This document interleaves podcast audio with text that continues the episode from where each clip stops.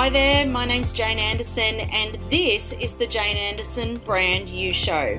It's the podcast for experts who want to have greater impact, influence, and income for their businesses and careers.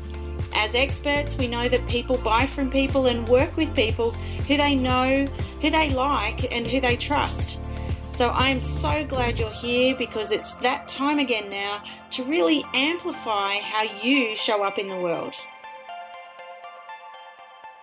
Hi there, and welcome to the Jane Anderson Show. I am so thrilled that you are here and to be able to join us for today's very special podcast. I have an exciting guest for us today.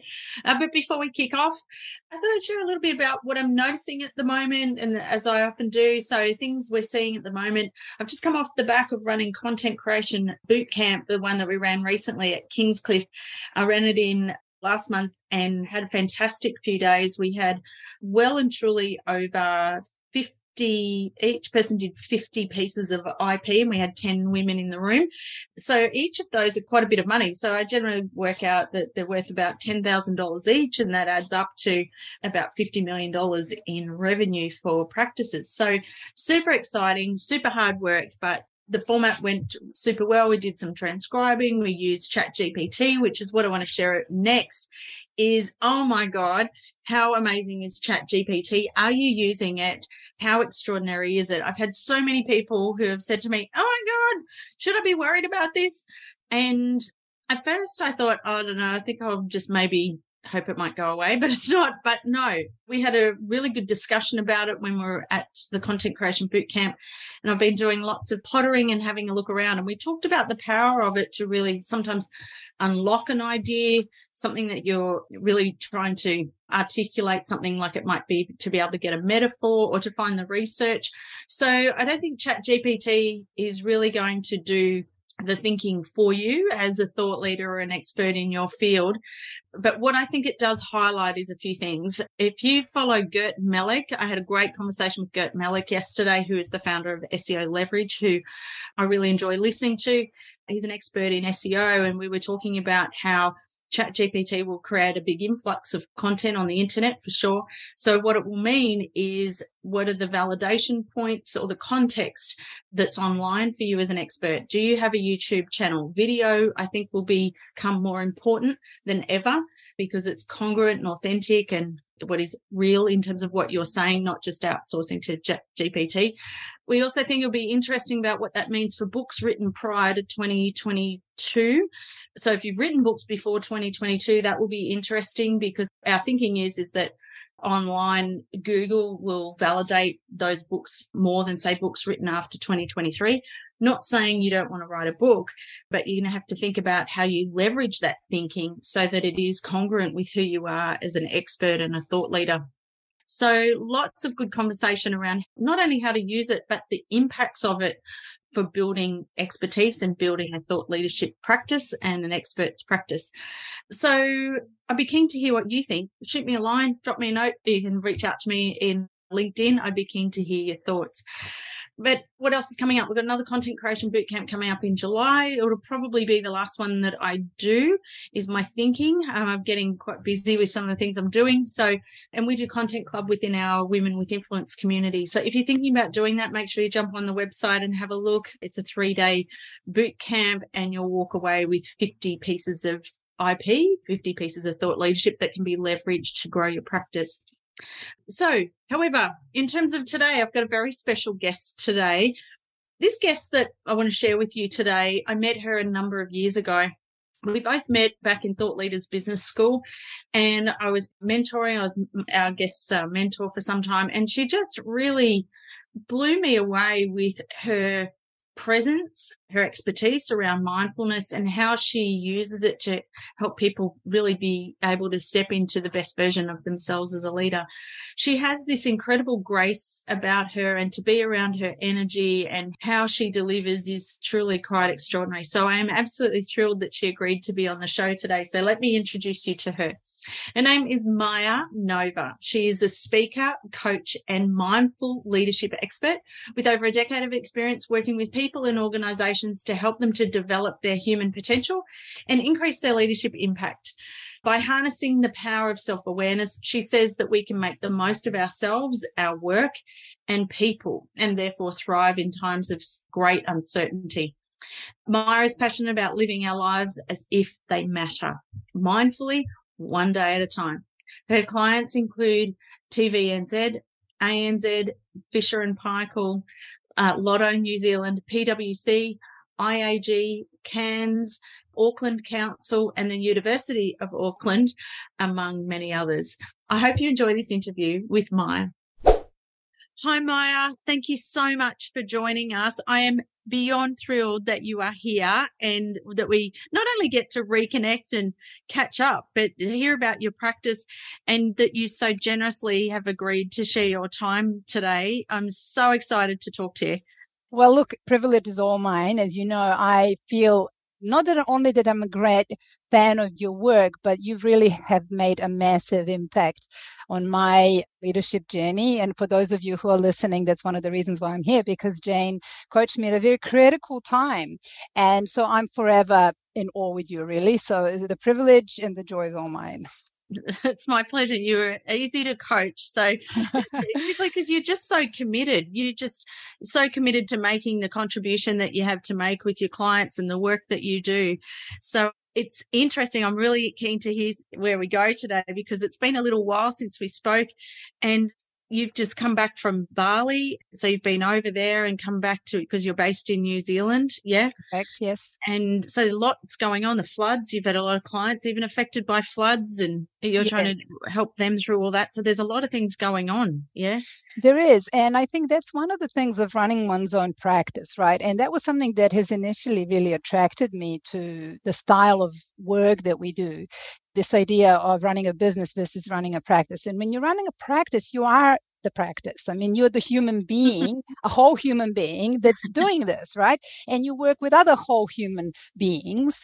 And so it's complex. And for me, part of what I do uh, big part is really as much as possible walking the talk on this. And so yeah. the time I had in Bali was a bit of sabbatical, but also really taking the time to reconnect with myself and with my right. practice and with the clarity about where I'm going next and writing the book, which is going to be coming up hopefully by the end of this year but then coming back and coming back to working with my clients who most of them haven't been affected by flooding. And it's difficult because some of the work that we do you know i often reflect on that distinction between urgent versus important. And so it often doesn't feel urgent. It's not like a mm. necessity and can sometimes take the back seat. So it's just kind of been a little bit you know just getting the wheels to begin to move. But it's always exciting Yes. That's yeah, one thing I can say. change. You know, yes. it's always you know our challenge and our opportunity.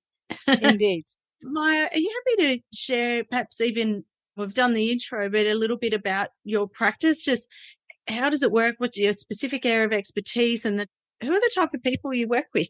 Yeah. So the practice has evolved over the years. Mm-hmm. But where I now play is in the space of mindful leadership. And that's a very interesting intersection. Like, how do you put those two things together? So yes. it's interesting because there's no leadership without self awareness, really. I feel it that all leadership begins with self. And so the reason why I love working in the leadership space is because it really requires people to do deep, authentic work mm. if they want to have a positive impact on others, if they want to be able to evolve and grow in times of great change and uncertainty and lead the change in positive ways. It's one of the most audacious things that I feel any human being can endeavor to do. And to do it well it is not easy. And so for me to be mm. able to support both individual teams. And last year, I had a couple of projects working with senior leadership teams and really building the foundation of that effective work based on trust and contribution and self awareness and empathy and things like that. So, primarily, I work with leaders, and I wish that this was offered to emerging leaders more, but it seems to me, and it's quite a quite an interesting paradox that it's often you're not introduced to some of these foundational concepts later on in the game right. of leadership, which actually doesn't make sense. Yes. But it's also there's a readiness there and a willingness. So basically that's what I do. I work with teams, I coach individual leaders and support them on their journeys. Mm-hmm. And I also speak in this space and write. And Maya, when people engage you, what are the typical problems or challenges that they often say they're having, or the organization would say that they're having when they approach you? They're saying, you know, this is what's going on. And how have they connected that to mindful leadership? How does that sort of work? It's one of those classic things where people come to you thinking they have a certain problem, but actually the problem goes much much deeper than what they initially realize right i mean if i reflect from experience for example the two major leadership programs that i ran the first one was based on this concept of leading above the line. And I guess what was driving it behind the scenes was the fact that there's always some kind of dysfunction that right. happens. And I do believe that ultimately the second program that I ran was really on the absence of trust. And right. that's where you start to dig really deep. Because if you recognize that trust is the most important thing of any relationship between two people or a bunch of people, whether that's to do with work or it's to do with any kind of relationship. Trust is foundation of everything. Yes. And when you recognize that the trust is not there and what are the impacts of the trust not being there. Yes. And if you look at building trust, that's not a box ticking exercise. Yeah, that's it's, right. It's really honest, courageous, deep work. So falling back on some of the golden standard work in that space, but then also working really collaboratively. And that's like my favorite way to work. Instead of me positioning myself, oh, I'm expert, I know. It's more like, how can I help? Let right. me understand what you need. Let's talk about it. Let's facilitate the process around this and let's commit to this. So when I feel really most able to help is when people are willing to commit to a process. And as much as it's really wonderful and I enjoy being invited to a conference to speak or running a webinar. That's the sort of uh, hopefully an inspirational, educational piece. Maybe it's a little Kickstarter, but it doesn't deliver behavioral change. Right. And so when people commit to six months, 12 months long programs and commit to the process, that's where some of the magic happens. And right. so, in terms of your audience who are listening, in terms of models of how we might approach this, and that's something that I learned from you as well, is to really be audacious and say to people, I can't help you unless you commit mm. to a mm. process. And, you know, prior to that point, being really generous in terms of really showing people why they should work with you. Like I'm very happy to run explorative conversations and share contact and so on. But if they want to work with me, I will have to ask for commitment because you can't see change unless right to the process. That's a really valuable insight because you're right. You know, sometimes they go, Oh, we just need a quick one day workshop, or we just need this quick thing, quick mm. question, quick thing. And so they're used to immediate, quick results, but actually that's the reason why they're not getting the change because exactly. you're always looking for short, quick things. And it's interesting. You talked about particularly your area of expertise around mindful leadership. Mm. Like that's such an interesting space. And that you talked about the intersection of those two things, because when some might think about mindfulness, they might think about, oh, okay, I think about spiritual retreats or I think about, and then to think about this in a corporate context and attach it or connect it with leadership. That's what I love most about your practice, Maya, is that you're taking something that might not seem like a corporate type concept, but you're bringing it into the context of leadership. How do you bring something like that that would typically perhaps be a public market type thing where an individual would probably pay for themselves? How does corporate understand how to buy that? How have you been able to make that happen? Like, because you've worked with law firms, you've worked with councils, and like you said, senior executives. So it's not the $50 mindfulness uh, session that's run at the local city hall, perhaps in the public market that might have that perception. You've been able to maneuver this into a way that corporate can understand how it works for them. How have you been able to do that? I think it's amazing. Thank you for recognizing that because I guess I am someone who likes to learn, do research. My passion is to understand how things come together. Mm-hmm. And so I think big piece around it is credibility, right? right? It's being able to tell a compelling story, I guess, about why in the modern landscape globally, but also in the context of leadership and work, is really to understand the impact and of cost of not being that person. Right. right? But I guess I enjoy and pride myself on really reading quite widely and being able to connect the dots in terms of what is the best golden practice across the spectrum, not just from the perspective of mindfulness, and then connect the dots back to why we need emotional intelligence, why we need the self awareness, what is the cost of not being a self aware leader, and then understanding that you can't get there without mindfulness how do you develop self-awareness without metacognition and the ability to observe yourself in real time there's just no shortcuts there right so mm-hmm. it's being able to bring mindfulness into the context is a I don't know any other way. I mean, it's quite endearing to me and I love it. Sometimes I would begin my program there would be maybe the grumpy, skeptical CFO, and people are sitting there. And by the third session, they're meditating because they understand why. Right. Once you understand why, you'll jump on that train. Right. And that is something that I'm really passionate. And it's so curious to me. It wasn't something that I necessarily intended to do at the beginning, but I work with smart, busy people. So I think I'm also capable of translating some of these ideas in a way that makes sense to them. Right. So it's being able to articulate it and put it into the context. And so again, to we're speaking now about applying mindfulness in the context of leadership, but yes. thinking about your listeners. If you've ever had something that you are passionate about, but you think, oh no, these two things can't work together.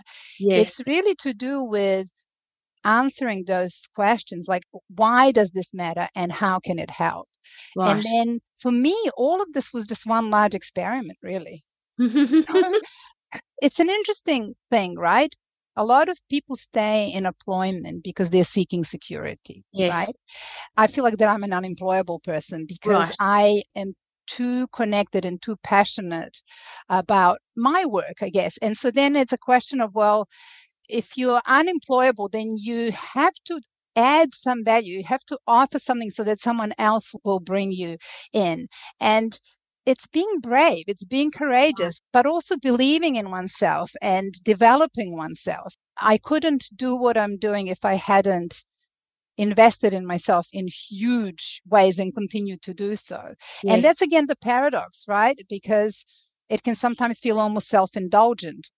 And sometimes if you've got a topic like this around mindfulness, the self awareness sometimes sits in the spiritual space as well. And I sometimes see people that have public offering like that and they'll say, Oh, but if I go to corporate, you know, I'm selling my soul to the devil. I want to stay out here. You haven't had that mind. I've never heard you speak like that. I've never heard you say anything like that. What is it that's the mindset that you find that is helpful? Is it around the they're still humans at the end of the day. exactly. That's right. You see, I feel that sometimes when we use words like spiritual, even mindfulness is the word that I use sparingly. We can alienate people because they assume that right. they're not that person, right? And for me, it is very much, I fundamentally believe that we have the shared human experience. And whether people realize or not, they are spiritual. That's what I believe, right? You yeah. may not identify with that, but we have certain ways of uh, we could now go into a very deep philosophical conversation if we're not careful. But it's quite obvious that we are not just a bunch of thoughts and this kind of capsule of physical form. There's something else going on here. You yes. know, even if you look at the things that we value as human beings connection, kindness, ability to help, to serve, to be present one another. This, these are essential human attributes and they are essential leadership attributes. Yes. So there's a connection there. And I really believe in service, both in terms of leadership, but also as an expert. If we're not helping in some way, then what are we doing really yes. and so to me that conversation it's never really worried me and i think that's an exercise in compassion and empathy is being able to frame something and not be so enamored in your own thing that other people can't actually resonate and benefit because i do work with i work with lawyers i work with accountants yes. so people who are typically be wary of any kind of uh, spiritual thing potentially it's being able then to look at the data look at the research be hands-on be practical introduce them to concepts and ideas make sense of it for them and then introduce them and give them little bites of what an experience of that actually feels like. It's like eating chocolate. I could try and describe you what a chocolate tastes right? Yes. But it's when you have that little morsel, you go, oh, I get it now. And it's so interesting to me, even though I pride myself on really backing myself with research and I read very widely. My bookshelves are stacked with books. I can reference, I can quote things. And at the end of the workshop, often, you know, when I run webinars or I get the feedback and I ask people, what did you get the most out of it? Would be the breathing exercise.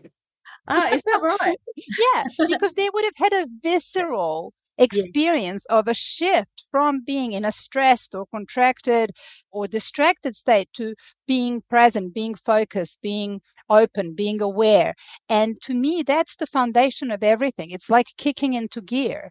And I guess for me, fundamentally, it's really important that I am in the right space and that I am hopefully modeling and emanating, not perfectly because that's not possible, but really holding that space primarily, and then the content comes in to support that. And I'm always interested in really creating, I guess, a transformative experience for people rather than giving them more to do lists and more content. Content is important, but content without impact and without behavioral change yes. is just not enough. If I think about what you're saying is back to what you said before, there's a big part of it is around if that's the thing they're taking away, how you got them there was through framing, positioning, context, research, and translating and aligning it with their world so that it's relevant. And then you can pull in all those skills that you've had and then put it in their exactly. world. Exactly. Yeah. And right. so, for example, in leadership, it's a bit more complex than that. But for example, if I'm invited to speak at a conference, it will be, for example, something like the idea of the possibility of thriving in uncertainty, right? right. Because everyone can relate to the times are uncertain, they generate st- stress, they generate anxiety. And then being able to speak to that thing in a way that they understand is relevant to them and offer solutions and give them a taste an experience of what might it feel like to step into that space beyond the struggle right mm. and you must have seen i'm guessing coming out of covid the way that organizations have their budgets and how they're addressing you know they've got We've come off the great resignation. We're going into really interesting times economically. So when they're working with you, like I'm imagining, yes, there's the capability budget that they're looking at, but there's also the wellness. Like you're kind of sitting across two budgets. Correct. organizations. Is that right? Yes, I can sometimes step into both, but yes, right. it is both of them. And just to speak for a moment to this kind of post COVID world yes. that we live in, we know from research there's been a bunch of studies done, the McKinsey report, the PwC, that meaning and purpose is becoming absolutely pivotal in terms of people being motivated at work, living yes. fulfilled lives. People are no longer prepared to abandon themselves and their well-being in the service of the corporate machine. And so those who are on the edges of understanding this are the ones that will do really well. And those that don't, I think will continue to lose talent and continue to go through restructures and continue to just kind of, you know, to me, it's also there's a difference between just constantly being in fix it mode versus mm-hmm. having vision being propelled by a common purpose and having a vision of something that we can all look towards and go, yeah, I want to be part of that, you know? Yeah you know, there's been so much reassessment and mm. taking that time to go, well, why am I here? What am I doing this for? I only get to be here once, so might as well make the most of it. So, how do I get to make that happen? And does this actually fulfill me? Do I like this? Do I not? Really designing and being conscious and that mindfulness about, well, hang on, is this really helping me achieve what I'm trying what, what I've been put here for, which comes back to then a practice. You know, we talk about for women with influence, it's about being able to have fun, that you're fulfilled by what you do. You have that freedom to do the work you want to do. You've had your practice now for how many years? I'm always terrible with questions like that, but it's probably coming on to 15 years in its evolutions and iterations. Yes. So the key is to be able to continue to evolve. And right. for me, it's so important that I'm able to be my best, most authentic self, that I am stimulated and motivated, that I am learning and growing. And then I can be contagious with yeah. that passion and a sense of purpose because it is that abiding a strong sense of purpose that continues to drive me forward. But I'm also just suddenly have the, you know, looking at the poster behind you and the two of us talking, and mm-hmm. uncannily it's an International Women's Day today, yeah. right? Yeah. And I really reflected today on the fact that we're potentially really the first generation of women that have really had this on a larger scale this ability to really unapologetically pursue our gifts and talents and strengths yes. and have an impact and really reimagine how we exist in the world. And I actually posted that on LinkedIn today, but I genuinely strongly feel that when we do this, we don't do it just for ourselves, we do it for all women. We are really setting up uh, new standards, new expectations, and potentially even really changing this patriarchal approach to how we run our worlds and businesses and work. And I think it's really important work. And yes, we need to do it systemically and together. But I really, really believe that when a woman stands up for herself and when a woman self realizes, she does it for all women. Right. You know, because I agree with you. I think this generation I remember trying to find a book. I always wanted my own business since I was a kid and, but I always wanted to be helping people. I didn't really know what it was, but I remember when I was about 13 or 14, I remember I really, that's what I wanted to do. And I couldn't find any books in the bookshops of any stories that were written by business women. Business studies was my favorite subject at school. And I loved all the thinking behind it and reading about successful business people, but they were all male ones on the bookshelves. And there was only one book. I've still got it uh, somewhere. I haven't got it here, but I know I've definitely got it. But it was how to get what you really want. And it was this really, it was this woman, and on the front cover was her driving. I think she was driving a Mercedes, and it wasn't really that. It was really how has she been able to create that choice and freedom for her when you're at school and you're choosing subjects when you're late and you're, you're picking for subjects for 11 and 12 and what you want to do when you finish school. And today is, you're right. I go, well, if you've got that expertise for those women, I go, there's someone I just always think with, and with any book that any woman is writing, I go, there's a teenager who's going, I've got this idea and what they're looking for is some kind of way how I can learn. And so the work we do is yes, it's you're building a successful practice and you've got to be able to do that to be able to create your best work. But you're right. It's there's a generation coming and they're watching, they're absorbing, and they're seeing things more than what even we are, and the opportunities that we have today. And they're going to look at what we've done and they go, "Oh, that's nothing compared to what we can do now." I so, hope so. I certainly do. You know, and it is exciting. And leadership today needs to be audacious. It needs to be visionary. Yeah. Right. Because we can't just move the same parts all over and try and get a different outcome. And so, again, you know, the kind of vertical development to really connect with a bigger sense of purpose, to have vision, and to be able to bring the people on that journey, you know. And leadership is not a hierarchical position, it's a position of impact and influence. And so sometimes it worries me that people don't have more self esteem, right. and that sometimes self esteem is really confused with ambition or arrogance or things like that because right. every single person can have a positive impact. Yes. And it's really important that we connect with that. We connect with that leadership potential. And it doesn't matter how big that, that sphere of influence is, but we can all have a positive impact on our own field. And so, whatever it is that you're endeavoring to do, there's a way of really connecting with unique strengths and gifts and talents and being brave a little bit yeah. you know just a little mm-hmm. bit of courage because i think stepping out on your own there's always a risk involved and i guess that's something that i've been able to do and i've been able to not be too worried when i don't get immediate results or when my bank account is not looking too good because i have always backed myself and i've always invested not in my present self alone but in my future self. Well, that's actually where i was going to go is oh. tell us about what are some of the biggest challenges that you've had being able to get your practice going and to be able to build it to the stage that it's at now?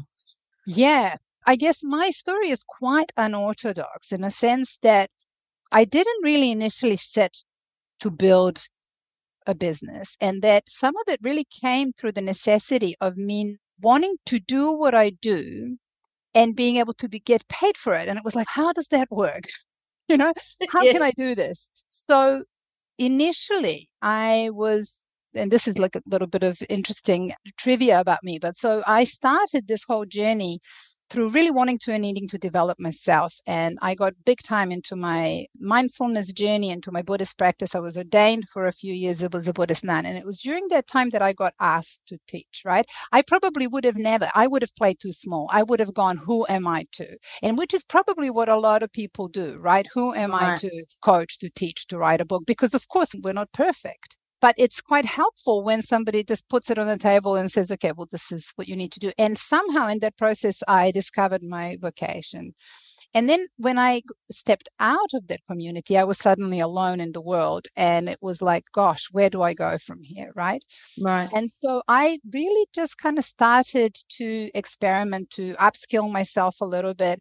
I actually offered some of my first work for free. You know, I was right. coaching people just to get the experience and then opportunity came here and there. So it was a very, very slow organic process. I mean, if I could go back and speed it up, a little, you know, if one of your questions when we were looking at this, what would you have done differently? Ultimately, nothing, but it would have, it could have been a bit fast tracked. You know, I would wish for other people for that to not be such a slow process. But then having said that, it was very organic and it just grew. And as it often is the case when you are really passionate about an idea and committed to really add value sometimes unforeseen opportunities come your way you get exposed to certain things you may do well there another opportunity comes and so like that. But really something that became a very important part of my practice was to really, really feel into the zeitgeist and go, what is needed right now? And how something of what I know about can help here. And really the danger of not spreading yourself too thin in order to try and get the work and please yes. people. That's the danger. And yes. I think that's maybe why my practice was such a slow burn because I actually, in fact, did the opposite. I really honed in because then I could feel really in my integrity. I could feel that I really know something about this. And then learning, you know, adding into my toolkit, how can I communicate and facilitate the learning in this space? Then it becomes quite practical as well. And so, you know, what you've been able to do then by the sound of it is so narrowing in. So being patient, I'm hearing as well. And then yep. if someone was listening to this, my, you know, they're at this stage in their practice and they're sort of trying to get through that growth or they're trying to be patient, like you said, struggling maybe with the bank accounts coming down, you're like, oh, I'm hanging in there. What advice would you have for them if they were in the stage that you were at? So for me, the turning point was doing the Thought Leaders Business School and getting the coaching. And I didn't have the money to do it. You see, that's the thing. But I recognized that I was stuck. I knew what I knew, but I didn't know how to translate it. And so at a certain point, uh, being able to leverage like for example learning to leverage on linkedin was a game changer for me right. but to really work linkedin you have to have something to add that's of value. You need to show up as an expert in your field. You need to be consistent. You need to generate interesting conversations, add value, make people think, provoke that kind of curiosity. You know, the idea of busking out, for example, that I learned from the thought leaders. It was COVID that really reoriented me back online. So I started to run these free webinars and people would join. I saw the $90,000 program of one of those. I didn't even know that people were sitting in the background. I was just talking about what I cared about. Do you see what I mean? So it is like, how do you put yourself out there and just really share your passion, look for connection. I'm not a natural network. I love being in front of people, but I'm an introvert. So for mm. me, going to networking events doesn't work. But sharing ideas and talking to people, and for some people, online space doesn't work. For me, it has worked incredibly well, right? And, you know, just really want to reemphasize that you can be authentic, you can be yourself, you can do this work in integrity, and you can make money doing it. Yeah. You're a real testament to this, My, You know, I just adore watching you. I'm in awe of everything I see that you do. If you're listening to this and thinking you want to follow Maya, we'll talk about that in a sec. But Maya, my big question for you now is so what's next? What are you working on? What's coming up for you? So, what I'm really excited about is going even deeper. And so, I began this process when I was in Bali, and I am writing a book about self awareness. And self awareness in the context of leadership is probably the white paper that's going to come out worse. But then, really, just really being unapologetic and going deep into this stuff because I realized that as important as self awareness is, there's a lot of misunderstanding about what it is, and people think okay. that they possess it to a much lesser degree than they actually do. So that's what's coming next. And then I'm hoping on the back of that, there'll be programs and speaking and so on. So this is my year of focus and actually really trying to really make that happen because it's been on a back burner for quite some time. Okay. And this is the year when it will happen. Oh, fantastic. Well, we can't wait to see that. And I really look forward to reading your white paper. My word this year is deep. And uh, I love it. Yeah. So I love and can really connect with what you're saying about that to really kind of quieten the rest out and just go right into exactly. I love what you said before about the zeitgeist and how you really tapped into that as part of growing your practice. You brought the right people in around you. Um, Maya and I, that was where we met back in Thought Leaders Business School. And you're right, it's about getting people around you who have done this before or who can help translate how all this works in your world and then now being able to quieten all that and go right into well here are the specific challenges that people are having. Here's the specific opportunities that are sitting right down there. And you have to remove a lot of things to keep going that deep. So I really am in awe of everything you've done and I'm always enjoy watching your journey. I try to like every post I think put up on LinkedIn. I was like, oh, there's Maya. Remember me? I do, I do, I do. And um, yeah, and appreciate you and obviously in awe of the work that you do, you know. And to me, one of the things that I admire most about you and love about you, Jane, is that you're such a generous. You root for people in a really big way, and you are you are kick-ass and super successful. And to me, that's always so inspirational to see someone who is incredibly successful, but has remained a really good, kind, authentic human being. It's, oh, it's really inspiring. Thank you, Mike. Coming from you, that's really touching. So thank you so much. It's been such a pleasure to have you on the show. I'm so thrilled that we've been able to catch up. For those who have listened, Maya, where would you like if people want to follow you or they want to, can they download any of tools or resources? They go to your website or where would you like them to go? So uh, LinkedIn, you can just Google Maya Nova and you'll find me. There's not many people called that on LinkedIn um, because I post quite regularly. There's quite a few resources. I really try and get a dialogue going. That's often when I post where new stuff comes up. But also my website, mindbalance.co.nz, is mm-hmm. where people can go. You can download my last white paper there. And everything that I do is a constant work in progress to up to where we are now. Then I would say probably LinkedIn is the most current and the best way to engage with me. Yeah. All right. Terrific. Well, I'll pop your details. Sorry, go ahead. Yeah, and so and I just want to say I'm always happy to have a conversation. So if anyone feels inspired, then just click me an email, connect with me on LinkedIn, and I'm always happy to have a chat. Thank you so much, Maya. So if you're listening, jump onto Maya's LinkedIn on her website, mindbalance.co.nz. I'll pop the links in the show notes as well. But my, it's been such a pleasure. We can't wait to have you back. I look forward to hearing about the book and how that all comes about. I can't wait to read it. I know your expertise is just exceptional. So, um, you know, it'd be great to see that go out into the world as well. I like, can't wait to read it. Thank you, Jane. And you know, your boot camps and things like that, you may yet see me just to get the things moving a bit and not go too deep so that I'm not actually moving forward. Yeah. Yeah, that's okay. All awesome. right. Thank, Thank you. you so much. Pleasure.